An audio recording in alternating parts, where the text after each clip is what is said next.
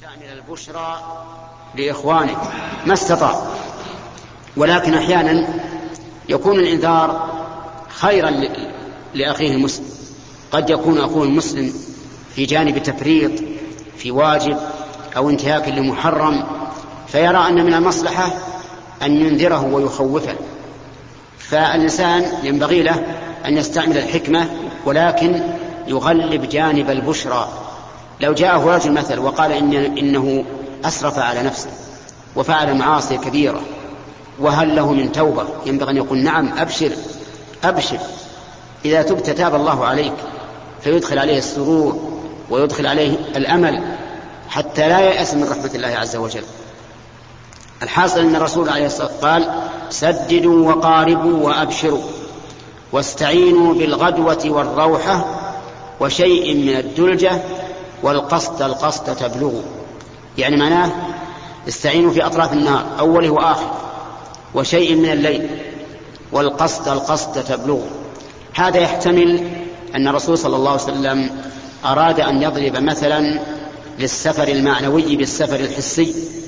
فإن الإنسان المسافر حسا ينبغي له أن, يسير أن يكون سيره في أول النهار وفي آخر النهار وفي شيء من الليل.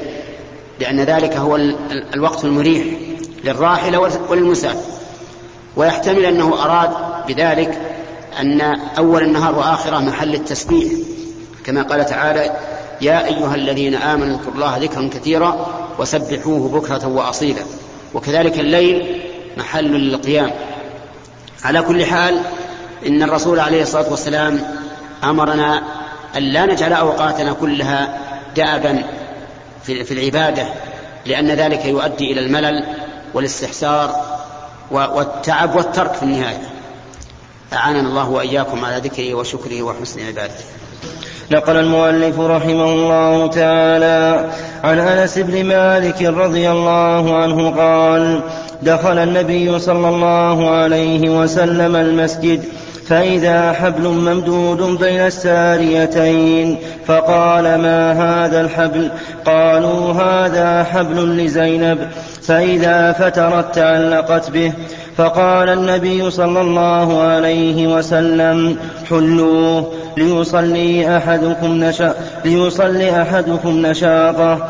فإذا فتر فليرقد متفق عليه. بسم الله الرحمن الرحيم قال المؤلف رحمه الله تعالى فيما نقله عن انس بن مالك رضي الله عنه ان النبي صلى الله عليه وسلم دخل المسجد. يعني المسجد النبوي فإذا حبل مربوط بين ساريتين أي بين عمودين فقال ما هذا؟ قال هذا قالوا هذا حبل لزينب. تربطه فإذا تعبت من الصلاة تعلقت به. من أجل أن تنشط. فقال النبي صلى الله عليه وسلم حلوة يعني أخروها وأزيلوه. ثم قال ليصلي أحدكم نشاطه فإذا تعب فليرقد ففي هذا دليل على أنه لا ينبغي للإنسان أن يتعمق وأن يتنطع في العبادة وأن يكلف نفسه ما لا تطيق بل يصلي ما دام نشيط. فإذا تعب فليرقد ولينم لأنه إذا صلى مع التعب تشوش فكره وربما كره العبادة وسئم ومل وربما ذهب ليدعو لنفسه فإذا به يدعو عليها. مثلا إذا سجد وأصابه النعاس ربما يقول ربما يريد أن يقول رب اغفر لي فيقول رب لا تغفر لي. لأنه, لأنه نائم. فلهذا أمر النبي عليه الصلاة والسلام بحل هذا الحبل وأمرنا أن نصلي أن يصلي الإنسان نشاطا فإذا تعب فليرقد وهذا وهذا وإن ورد في الصلاة فإنه يشمل جميع الأعمال أن لا تكلف نفسك ما لا تطيق بل عامل نفسك بالرفق واللين ولا تتعجل لا تتعجل الأمور. الأمور ربما تتأخر لحكمة يريدها الله عز وجل. لا تقل إن أريد أن أتعب نفسي انتظر وأعط نفسك حقها ثم بعد ذلك يحصل لك المقصود. ومن ذلك أيضا ما يفعله بعض الطلبة. تجد مثلا يطالع في دروسه وهو نعسان يتعب يتعب نفسه ومع ذلك ما لا يحصل شيئا لأن الذي يراجع وهو في نعسان لا يستفيد. وإن ظن أنه يستفيد فإنه لا لا شيء لا يستفيد شيئا أبدا.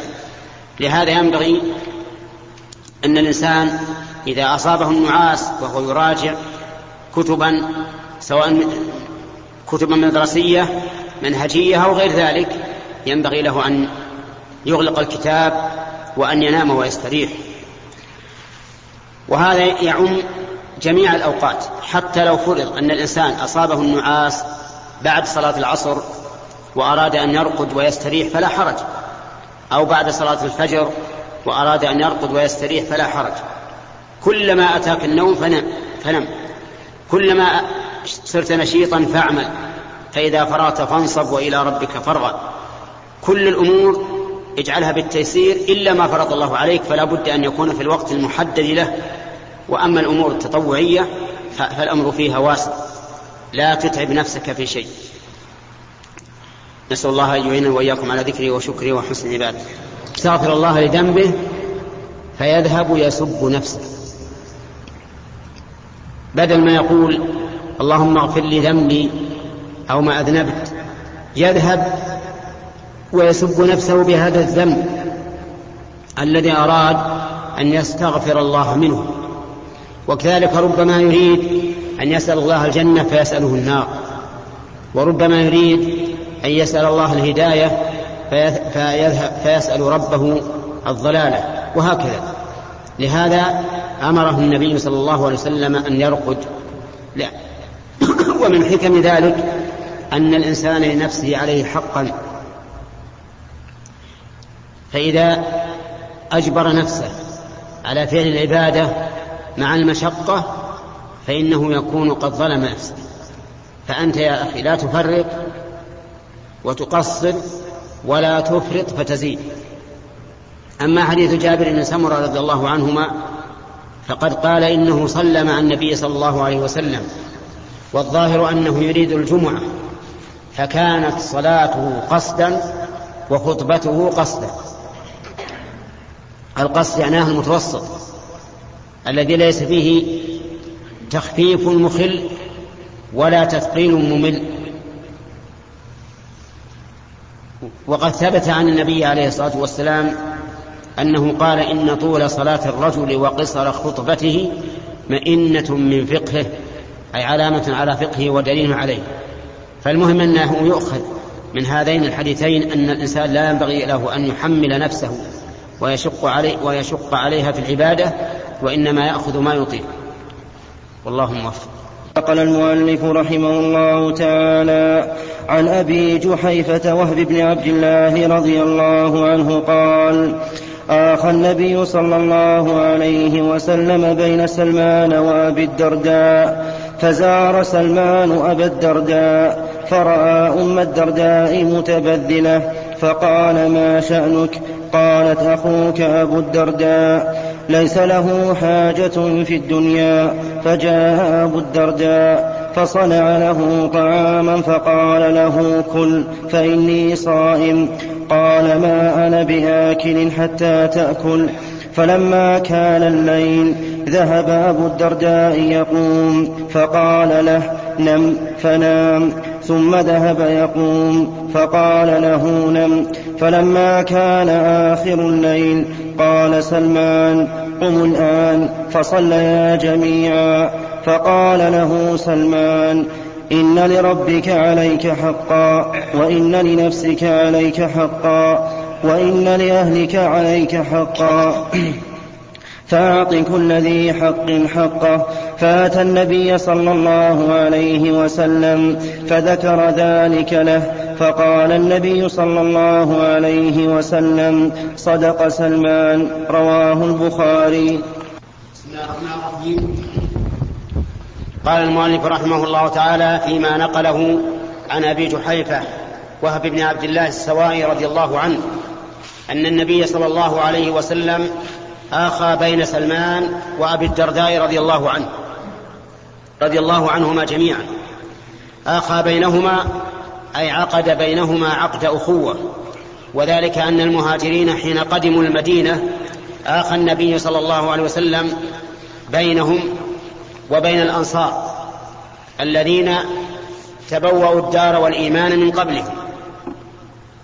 فكان المهاجرون في هذا العقد عقد الأخوة كانوا لهم بمنزلة الإخوة حتى إنهم كانوا يتوارثون بهذا العقد حتى أنزل الله عز وجل وأولو الأرحام بعضهم أولى ببعض في كتاب الله. فجاء ذات يوم سلمان دخل على دار أخيه أبي الدرداء رضي الله عنه فوجد امرأته أم الدرداء متبذلة يعني أنها ليست عليها ثياب المرأة ذات الزوج بل عليها ثياب ليست جميلة. فسألها ما شأنك؟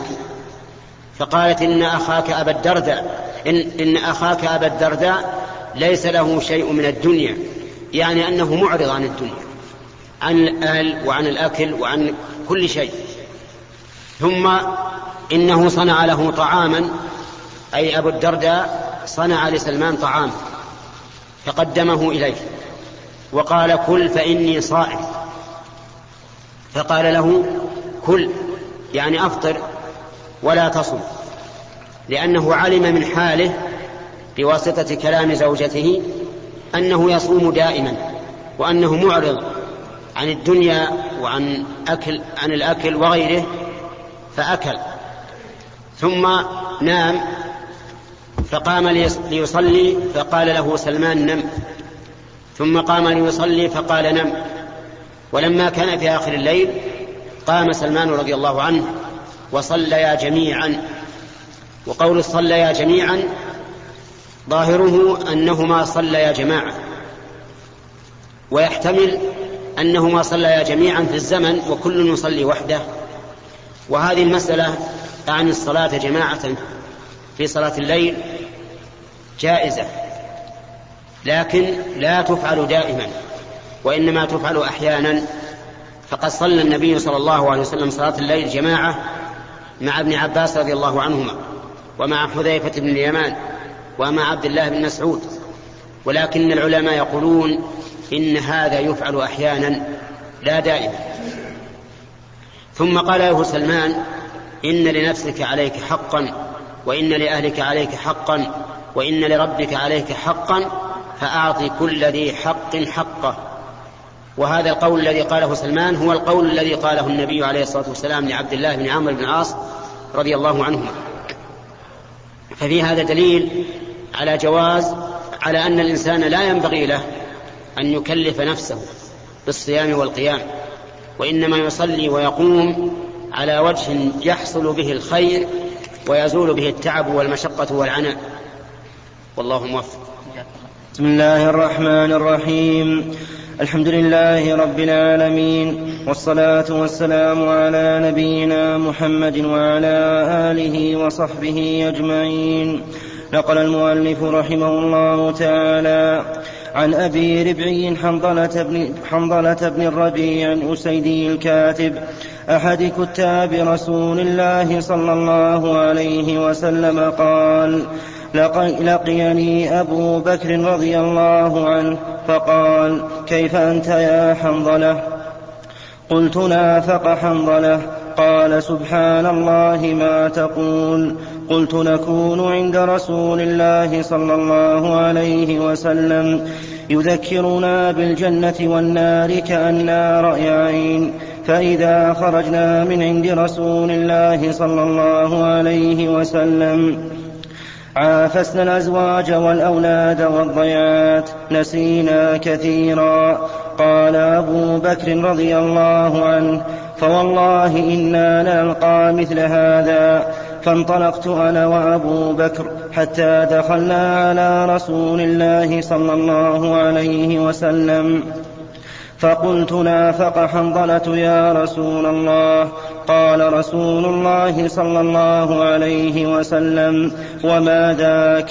قلت يا رسول الله نكون عندك تذكرنا بالجنة والنار حتى تذكرنا بالنار والجنة كأننا رأي العين فإذا خرجنا من عندك عافسنا الأزواج والأولاد والضيعات نسينا كثيرا. فقال رسول الله صلى الله عليه وسلم والذي نفسي بيده لو تدومون على ما تكونون عندي وفي الذكر لصافحتكم الملائكة على فرشكم وفي طرقكم ولكن يا حنظلة ساعة وساعة ثلاث مرات رواه مسلم. بسم الله الرحمن الرحيم. قال المؤلف رحمه الله فيما نقله عن حنظلة الكاتب أحد كتاب الوحي لرسول الله صلى الله عليه وسلم. أنه قال لقيني أبو بكر رضي الله عنه فقلت نافق حنظلة يعني نفسه. ومعنى نافق يعني صار من المنافقين. قال ذلك ظنا منه رضي الله عنه. أن ما فعله نفاق. فقال أبو بكر وما ذاك؟ فقال رضي الله عنه كنا إذا كنا عند النبي صلى الله عليه وسلم حدثنا بالنار وبالجنة حتى كأن رأي عين أو رأي عين. يعني كأنما نرى الجنة والنار رأي عين من قوة اليقين حيث يخبرهم بذلك رسول الله صلى الله عليه وسلم. وما أخبر به النبي صلى الله عليه وسلم فإنه كالمشاهد بل قد يكون أعظم لأنه خبر من أصدق الخلق صلوات الله وسلامه عليه وأعلم الخلق بالله. ولكنهم يقول ولا, ولا فإذا خرجنا من عنده عافسنا الأهل والأولاد والضيعات يعني لهونا معهم ونسينا ما كنا عليه عند النبي صلى الله عليه وسلم. فقال أبو بكر عن نفسه إنه يصيبه كذلك. يعني إذا كان عند النبي صلى الله عليه وسلم وحدثهم عن النار والجنة حتى كأنها رأي عين, رأي عين وخرجوا من عنده وعافسوا الأهل والأولاد والضيعات نسوا كثيرا. ثم ذهب إلى النبي صلى الله عليه وسلم. فلما وصل إليه قال حنظلة نافق حنظلة يا رسول الله. قال وما ذاك فأخبره بأنهم إذا كانوا عند النبي صلى الله عليه وسلم فحدثهم عن الجنة والنار أخذهم من اليقين ما يجعلهم كأنهم يرونهما رأي العين. ولكن إذا خرجوا عافسوا الأهل والأولاد والضيعات وتلهوا بهم نسوا, نسوا كثيرا. فقال النبي صلى الله عليه وسلم والذي نفسي بيده. لو, لو تكونون على ما تكونون عليه عندي لصافحتكم الملائكة على فرشكم وفي طرقكم. من شدة اليقين. تصافحكم إكراما لكم وتثبيتا لكم. لأنه كلما زاد يقين العبد فإن الله سبحانه وتعالى يثبته ويقويه. كما قال تعالى والذين اهتدوا زادهم هدى وآتاهم تقواهم. ولكن يا حنظلة ساعة وساعة ساعة وساعة ساعة وساعة. يعني ساعة للرب عز وجل وساعة مع الأهل والأولاد وساعة للنفس حتى يعطي الإنسان نفسه راحتها ويعطي ذوي الحقوق حقوقهم. وهذا من عدل الشريعة وهذا من عدل الشريعة الإسلامية وكمالها. أن الله عز وجل له حق فيعطى حقه عز وجل. وكذلك للنفس حق فتعطى حقها وللأهل حق فيعطون حق حقوقهم وللزوار والضيوف حق فيعطون حقوقهم حتى يقوم الإنسان بجميع الحقوق التي عليه على وجه الراحة ويتعبد لله عز وجل براحة لأن الإنسان إذا أثقل على نفسه وشدد عليها مل وتعب وأضاع حقوقا كثيرة. وهذا كما يكون في العبادة وفي حقوق النفس والأهل والضيف. يكون كذلك أيضا في العلوم. إذا طلب الإنسان العلم ورأى نفسه من نفسه مللا في مراجعة كتاب ما فلينتقل إلى كتاب آخر أو رأى نفسه مالا من دراسة آه، فن معين ينتقل إلى دراسة فن آخر وهكذا يريح نفسه ويحصل علما كثيرا. أما إذا أكره نفسه على الشيء فهذا ربما يحصل عليه الملل والتعب ويسأم و... وينصرف. إلا ما شاء الله فإن بعض الناس يكره نفسه على المراجعة والمطالعة والبحث مع التعب ثم يأخذ عليه ويكون هذا دأبا له ويكون ديدنا له حتى إنه إذا فقد هذا الشيء ضاق صدره. والله يؤتي فضله من يشاء والله ذو الفضل العظيم. نقل المؤلف رحمه الله تعالى عن ابن عباس رضي الله عنهما قال بينما النبي صلى الله عليه وسلم يخطب إذا هو برجل قائم فسأل عنه فقالوا أبو إسرائيل نذر أن يقوم في الشمس ولا يقعد ولا يستظل ولا يتكلم ويصوم. فقال النبي صلى الله عليه وسلم مروه فليتكلم وليستظل وليقعد وليتم صومه. رواه البخاري.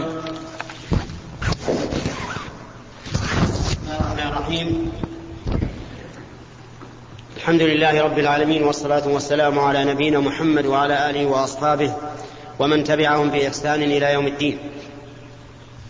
ذكر المؤلف رحمه الله في باب الاقتصاد في العبادة. هذا الحديث الذي نذر فيه رجل يقال له أبو إسرائيل. نذر أن يقوم في الشمس ولا يقعد وأن يصمت ولا يتكلم وأن يصوم. وكان النبي صلى الله عليه وسلم يخطب فرأى هذا الرجل قائما في الشمس فسأل, فسأل عنه فأخبر عن قصته. فقال النبي صلى الله عليه وسلم مروه فليقعد وليستظل وليتكلم وليتم صومه. هذا النذر تضمن أشياء محبوبة إلى الله عز وجل وأشياء غير محبوبة. أما المحبوب إلى الله فهو الصوم لأن الصوم عبادة. وقد قال النبي صلى الله عليه وسلم من نذر أن يطيع الله فليطعه. وأما وقوفه قائما في الشمس من غير أن يستظل وكونه لا يتكلم فهذا غير محبوب إلى الله عز وجل ليس محبوبا إلى الله. فلهذا أمر النبي صلى الله عليه وسلم هذا الرجل أن يترك ما نذر وليعلم أن النذر أصله مكروه. بل قال بعض العلماء إنه محرم وأنه لا يجوز لإنسان أن ينذر لأن الإنسان إذا نذر كلف نفسه ما لم يكلفه الله. ولهذا نهى النبي صلى الله عليه وسلم عن النذر وقال إنه لا يأتي بخير وإنما يستخرج به من البخيل. ولكن إذا قدر أن الإنسان نذر فالنذر أقسام. قسم حكمه حكم اليمين. وقسم آخر نذر معصية وقسم ثالث نذر طاعة. أما الذي حكمه حكم اليمين فهو ما يقصد فهو الذي قصد الإنسان به تأكيد الشيء نفيا أو إثباتا أو تصديقا أو تكذيبا. يعني قصد به التأكيد. مثاله إذا قيل للرجل أخبرتنا بكذا وكذا ولكنك لم تصدق. فقال إن كنت كاذبا فلله علي نذر أن أصوم سنة. لا شك أن غرضه من ذلك أن يؤكد قوله ليصدقه الناس. هذا حكم حكم اليمين. لأنه قصد بذلك تأكيد ما قال. وكذلك أيضا إذا قصد الحث يعني مثل أن يقول إن لم أفعل كذا فلله علي نذر أن أصوم سنة. فهذا أيضا قصد الحث. وأن يفعل ما ما ذكر. حكمه حكم اليمين أيضا. ودليل هذا قول النبي صلى الله عليه وسلم إنما الأعمال بالنيات وإنما لكل امرئ ما نوى. وهذا نوى اليمين فله ما نوى. أما القسم الثاني فهو المحرم. فالمحرم إذا نذره الإنسان يحرم عليه الوفاء به. مثل أن يقول لله عليه نذر أن يشرب الخمر والعياذ بالله. فهذا نذر محرم. فلا يحل له أن يشرب الخمر ولكن عليه كفارة يمين على القول الراجح. وإن كان بعض العلماء قال إنه لا شيء عليه لأنه نذر غير منعقد ولكن الصحيح أنه نذر منعقد لكن لا يجوز الوفاء به.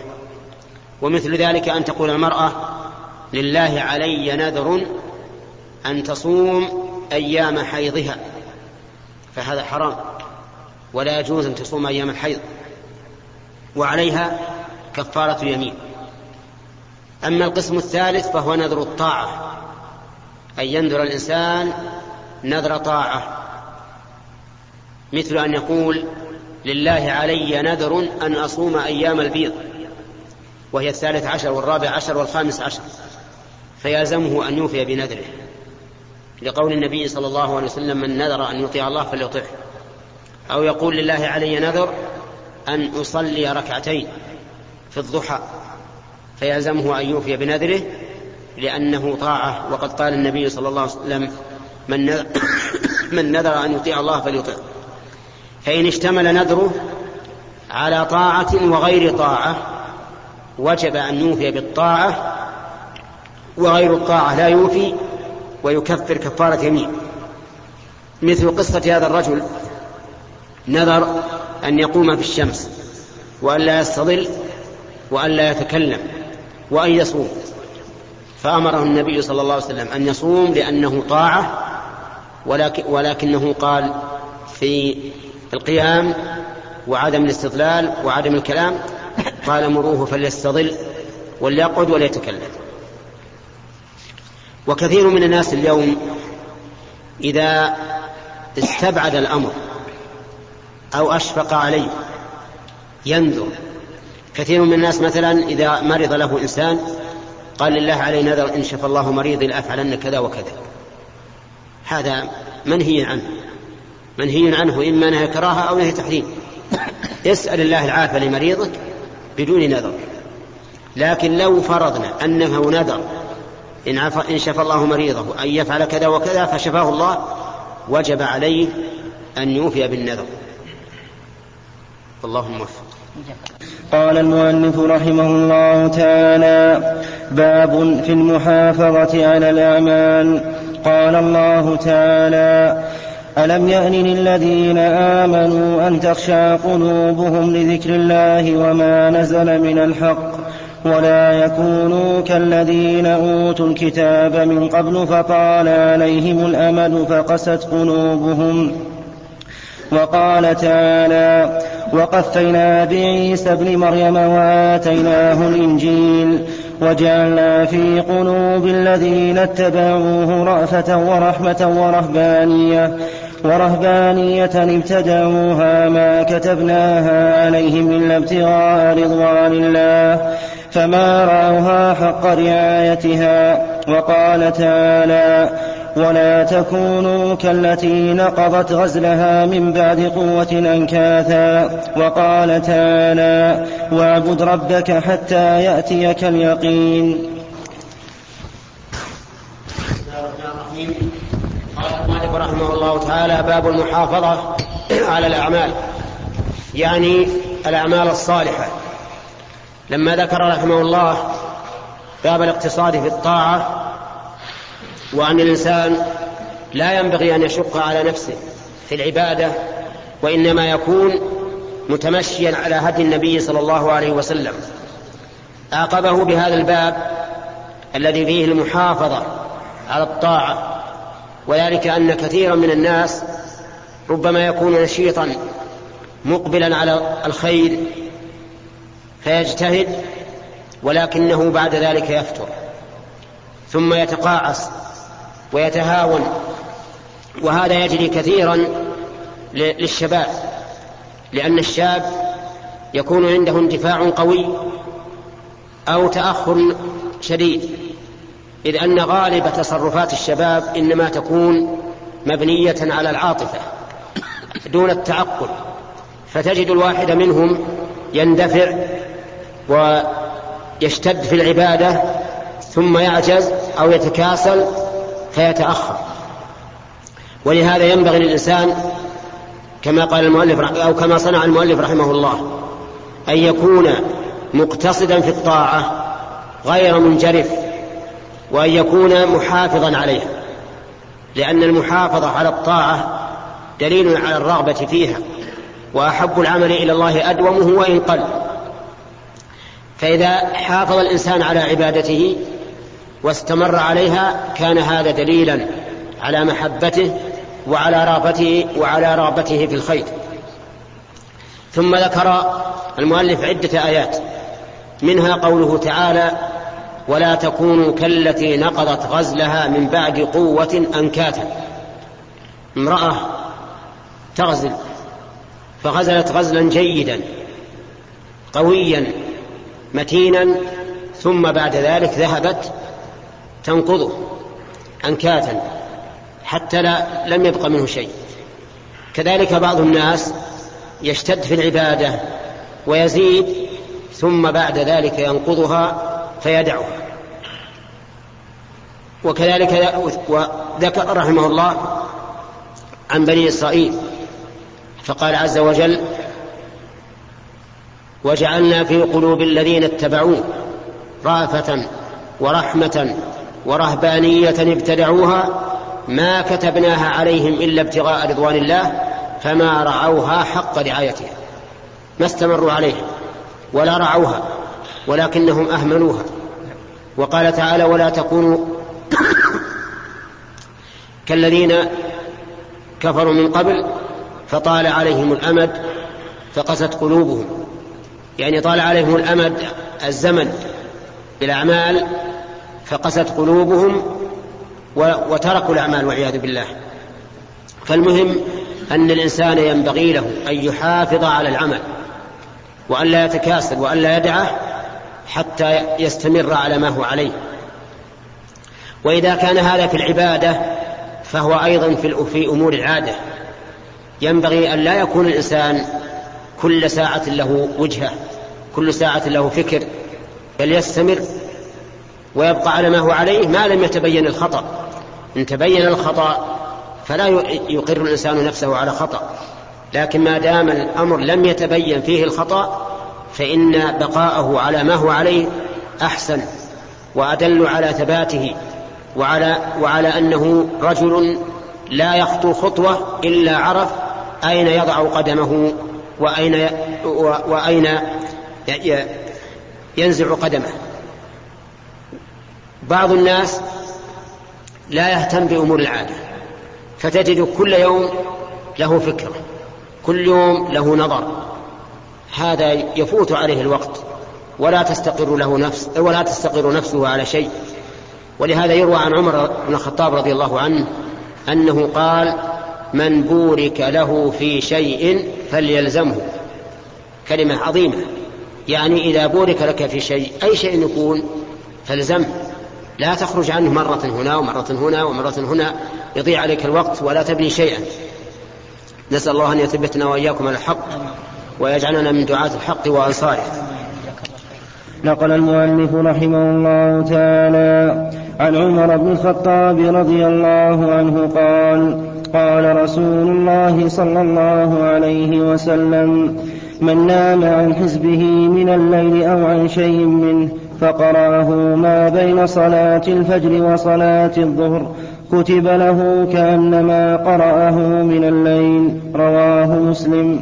الرحيم.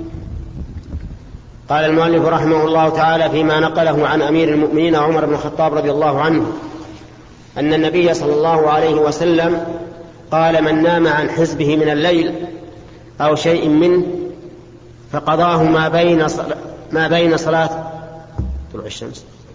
ما بين صلاة الفجر وصلاة الظهر يعني فكأنما صلاه في ليلته هذا فيه دليل على أن الإنسان ينبغي له إذا كان يعتاد شيئا من العبادة أن يحافظ عليها ولو بعد ذهاب وقتها. والحزب معناه هو الجزء من الشيء ومنه أحزاب القرآن. ومنه أيضا الأحزاب من الناس يعني الطوائف منهم. فإذا كان الإنسان لديه عادة يصليها في الليل ولكنه نام عنها أو عن شيء منها فقضاه فيما بين صلاة الفجر وصلاة الظهر فكأنما صلاه في ليلته. ولكن إذا كان يوتر في الليل فإنه إذا قضاه في النهار لا يوتر. ولكنه يشفع الوتر أي يزيده ركعة. فإذا كان من عادته أن يوتر بثلاث ركعات فليقضي أربعا. وإذا كان من عادته أن يوتر بخمس فليقضي ستا. وإذا كان من عادته أن يوتر بسبع فليقضي ثمانيا. وهكذا.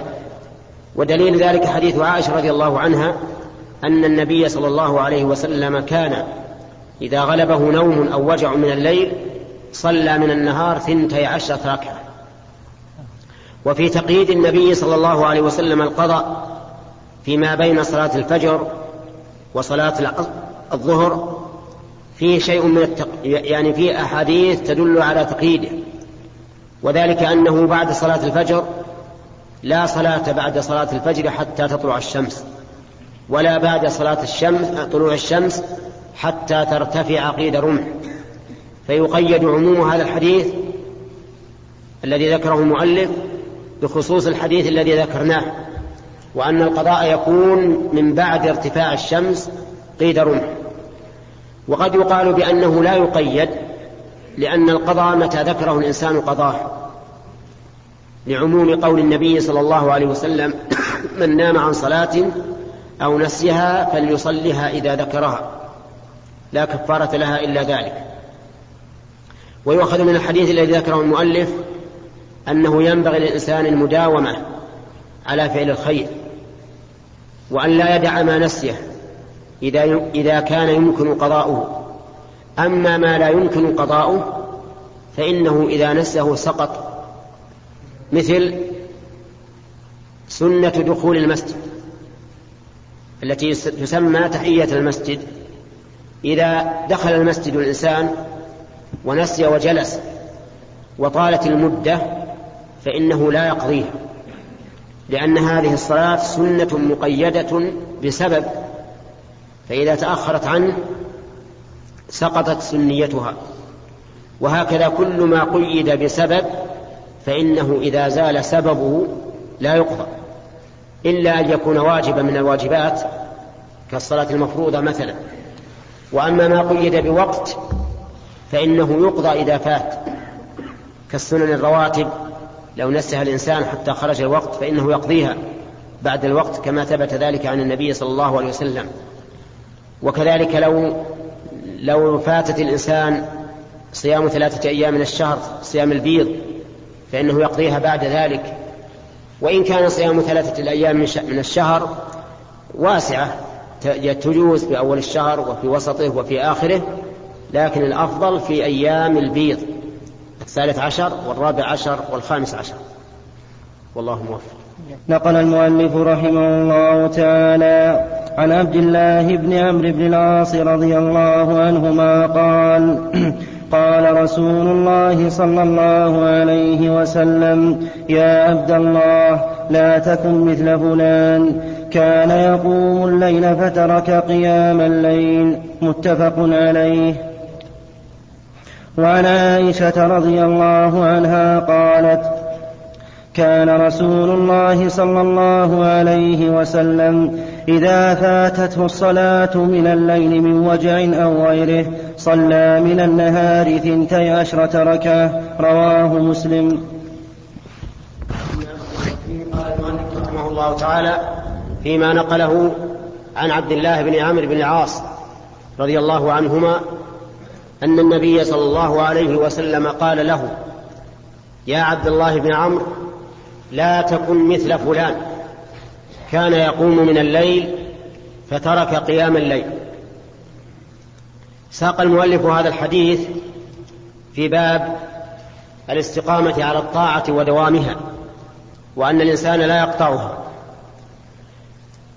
فأوصى فقد أوصى النبي عليه الصلاة والسلام عبد الله بن عمر أن لا يكون مثل فلان. ويحتمل هذا الإبهام لا تكن مثل فلان. يحتمل أنه من النبي صلى الله عليه وسلم. وأن النبي صلى الله عليه وسلم أحب أن لا يذكر اسم الرجل ويحتمل أنه من عبد الله بن عمرو. أبهمه لئلا يطلع عليه الرواة ويحتمل أنه من الراوي بعد عبد الله بن عمرو. وأيا كان ففيه دليل على أن المهم من الأمور والقضايا هي القضية نفسها دون ذكر الأشخاص. ولهذا كان من هدي النبي صلى الله عليه وسلم أنه إذا أراد أن ينهى عن شيء فإنه لا يذكر الأشخاص وإنما يقول ما بال أقوام يفعلون كذا وكذا وما أشبه ذلك. وترك ذكر الشخص فيه فائدتان عظيمتان. الفائدة الأولى الستر على هذا الشخص والفائدة الثانية أن هذا الشخص ربما تتغير حاله فلا يستحق الحكم الذي يحكم عليه في الوقت الحاضر. لأن القلوب بيد الله فمثلا افرض أنني رأيت رجلا على فسق. فإذا ذكرت اسمه فقلت لشخص لا تكن مثل فلان يسرق أو يزني أو يشرب الخمر أو ما أشبه ذلك فربما تتغير حال هذا الرجل ويستقيم ويعبد الله فلا يستحق الحكم الذي ذكرته من قبل. فلهذا كان الإبهام في هذه الأمور أولى وأحسن لما فيه من الستر ولما فيه من الاحتياط إذا تغيرت حال الشخص. وفي قول عليه الصلاة والسلام كان يقوم من الليل فترك قيام الليل. التحذير من كون الإنسان يعمل العمل الصالح ثم يدعو. فإن هذا قد ينبئ عن رغبة عن الخير وكراهة له وهذا خطر عظيم. وإن كان الإنسان قد يترك الشيء لعذر فإذا تركه لعذر فإن كان مما يمكن قضاؤه قضاه. وإن كان مما لا يمكن, مما لا يمكن قضاؤه فإن الله تعالى يعفو عنه. وقد ثبت عن النبي صلى الله عليه وسلم أن من مرض أو سافر كتب له ما كان يعمل صحيحا مقيما. وكذلك إذا تركه لعذر فإنه يقضيه ففي حديث عائشة الذي ساقه المؤلف أن النبي صلى الله عليه وسلم كان إذا ترك قيام الليل من وجع أو غيره صلى من النهار ثنتي عشرة ركعة لأنه صلى الله عليه وسلم كان يوتر بإحدى عشرة ركعة. فإذا قضى الليل ولم يوتر لنوم أو شبهه فإنه يقضي هذه الصلاة لكن لما فات وقت الوتر صار المشروع أن يجعله شفعا وبناء على ذلك فمن كان يوتر بثلاث ونام عن وتر فليصلي في النهار أربعا وإذا كان يوتر بخمس فليصلي ستا. وإذا كان يوتر بسبع فليصلي ثمانيا وإذا كان يوتر بتسع فليصلي عشرا. وإذا كان يوتر بإحدى عشرة فليصلي اثنتي عشرة ركعة. كما كان النبي صلى الله عليه وسلم يفعله. وفي هذا دليل على فائدة مهمة وهي أن العبادة المؤقتة إذا فاتت عن وقتها لعذر فإنها تقضى. أما العبادة المربوطة بسبب فإنه إذا زال سببها لا تقضى. ومن ذلك سنة الوضوء مثلا. إذا توضأ الإنسان فإن من السنة أن يصلي ركعتين. فإذا نسي ولم يذكر إلا بعد مدة طويلة سقطت عنه. وكذلك إذا دخل المسجد وجلس ناسيا ولم يذكر إلا بعد مدة طويلة فإن تحية المسجد تسقط عنه. لأنها لأن المقرون بسبب لا بد أن يكون مواليا للسبب فإن فصل بينهما سقط. والله موفق. قال رحمه الله تعالى باب في الأمر بالمحافظة على السنة وآدابها. قال الله تعالى وما آتاكم الرسول فخذوه وما نهاكم عنه فانتهوا. وقال تعالى وما ينطق عن الهوى إن هو إلا وحي يوحى. وقال تعالى قل إن كنتم تحبون الله فاتبعوني يحببكم الله ويغفر لكم ذنوبكم. بهذا الشريط أحبابنا ينتهي هذا الشرح المبارك إن شاء الله. فجزى الله فضيلة الشيخ كل خير ونفعنا بعلمه. والسلام عليكم ورحمة الله وبركاته. مع تحية إخوانكم في مؤسسة الاستقامة الإسلامية للإنتاج والتوزيع في عنيزة رقم الهاتف هو ثلاثة ستة أربعة ثمانية ثمانية ثمانية صفر.